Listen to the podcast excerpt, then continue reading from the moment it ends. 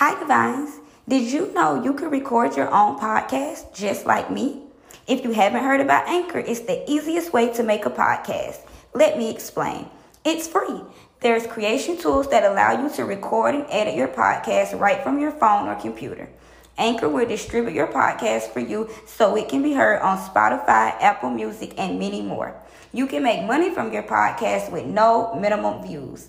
It's everything you need to make a podcast in one easy place. Download the free Anchor app or go to anchor.fm to get started and stay divine.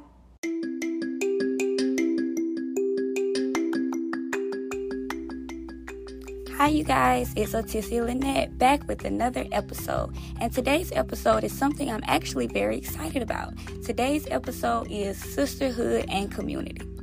Now, the reason I wanted to do an episode on sisterhood and community is because recently I've had a lot of trouble with this. I've had some good, some bad, some up, and some downs. So let's get into it. But first, let's do our check in. How are you feeling mentally?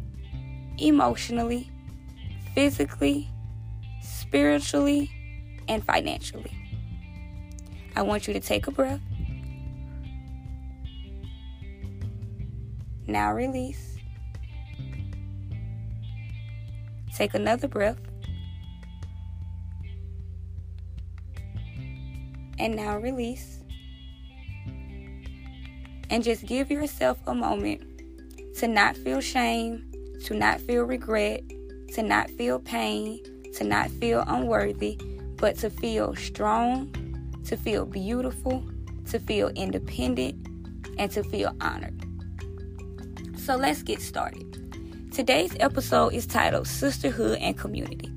Let's first talk about the importance of having friendships and sisterhood. Now, recently, I have learned that you need friends. No matter how cool it may look to say you are lonely or you have no friends or that you're a loner or that you're always by yourself, it's not. You need a community. It doesn't have to be a big one. Doesn't have to be a lot of friends, but you need a support system. You need people that you can go to and you can be your honest, vulnerable, real, authentic self it's important to realize that sisterhood is not a bad thing. Having a community of friends, of people that genuinely care, love, and support you is not a bad thing. Positive friendships versus toxic friendships are important to remember. When you have a positive friendship, a positive friendship is supportive, it is genuine, it is encouraging, it is reprimanding. And by reprimanding, I mean sometimes we don't like being told about ourselves. And by that, I mean we don't like being corrected. We don't like being um, judged. We don't like being told what you're doing is not good. But sometimes you need that. You need friends who are honest with you, who are open with you, who are not scared to let you know you're falling short whether that's in your job, whether that's in your career, whether that's in your relationships, whether that's how you talk to people, you need a friend that is going to let you know, hey, I love you. I support you. I encourage you. I am with you a hundred percent. And because of those reasons, I need to let you know X, Y, and Z that you're doing is not good for your health, your mental. It's not going to help you in the end. Not me, but you. You need friends who aren't going to use you as a punching bag emotionally or physically. You need friends who are not going to be in competition with you. You need friends who support you behind closed doors and in public. You need friends who stand up for you, friends who allow you to be yourself without judgment, without fear, without rejection. That is what positive versus toxic friendships look like. Toxic friendships also can be friends who make you choose them over everything, whether it's family, whether it's other friends, whether it's your relationship, they have to come first. Or friends who, I'm a different type of friend, I'm a Gemini. So I don't need to talk to my friends every single day. I don't need to have communication with my friends every single week. I don't need to go out and hang out with you all the time in order for us to be close because if I say I got you and you say you got me, that's all I need. That's all I need. Whenever you call, I'll pick up. But it's not going to be an everyday thing. Like, I need you to know you, we can have a friendship, we can develop a friendship, we can be close, but I have boundaries. And if you have boundaries in your friendships, those are things you have to relay to your friends. You can't become someone's friend and not give them your boundaries or ask them what their boundaries are. That way, it's always a level of mutual respect, and that's how you build bonds. That's how you establish positive interactions. That's how you establish love and genuine respect for another person. How to spot a toxic friendship, and if you're the toxic friend.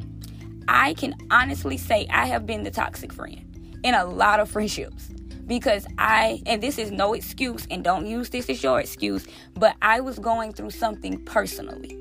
I was going through internal issues. I, and another thing, I wasn't taught how to be a good friend to other women. I didn't see positive female interactions growing up. So I had to learn hey, what you're doing right here, this is not good. This is not going to build friendships. What you're doing right here, this is not going to want people to continue to be your friend. What you're doing right here, this is not allowing people to get close to you. You have to look at yourself sometimes and see if you're the toxic friend. I know that's a hard thing to do. Because if you are the toxic friend, you have to start making immediate changes. There is no reason you should continue to be that friend. If your friend comes to you and say, "Hey, this is a problem for me," and yeah, you change it the first day, or maybe a week, hey, maybe even a full month, but you go back to those problems, that's toxicity. I don't know if that's a word, but I just made it up. That's toxic. You cannot continue to be the same person and hurt people that you genuinely care about because you are not ready to grow. And vice versa. If you go to your friend and you tell them, hey, this right here, what you're doing, this is hurting my feelings. I don't like this. This is not a part of my life anymore. Please don't bring this to me, whatever it is, and they continue to do it. You do not have to stick around in that friendship. You do not have to stay just because you have so many years or so much history or you're you have shared so many secrets. You are allowed to pick yourself. You are allowed to love yourself. You are allowed to encourage yourself. You are allowed to stand up for yourself. Stand up for yourself. Do not allow anyone to make you feel like you have to be in a situation just cuz. And when you walk away, walk away with your head high, walk away with your head proud, walk away knowing you made the best decision for you. Whatever happens to them in their life, that has nothing to do with you. You do not have to continuously check a person's social media page. You do not have to continuously text or call or be the first person to always reach out. Because let's have a personal moment, a personal Tisa moment, as I'll call it. I used to be that friend. When me and my friends would get into it, no matter how bad it was, if I was right, if they were right, if I was wrong, if they were wrong, I would always reach out first. I would always make the first step into saying, hey, let's fix this problem. Let's talk about it. And then I realized nobody was making that step for me. Nobody was saying, you know what, we may be in a bad space now, but every single time she has turned around and she's reached out to me, she's taken upon herself to always repair this relationship. No one did that for me. And I could have been upset. I could have been mad. I could have been angry.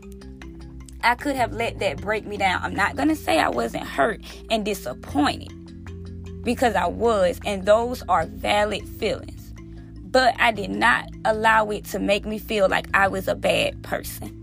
I did not allow it to break me down. I will not allow another person emotions or feelings or whatever they are going through in life to be put on me.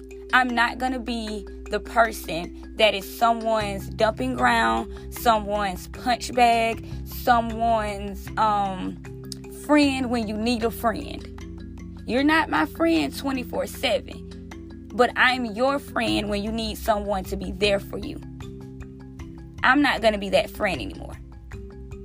And this has been a personal TISA talk, a TED talk.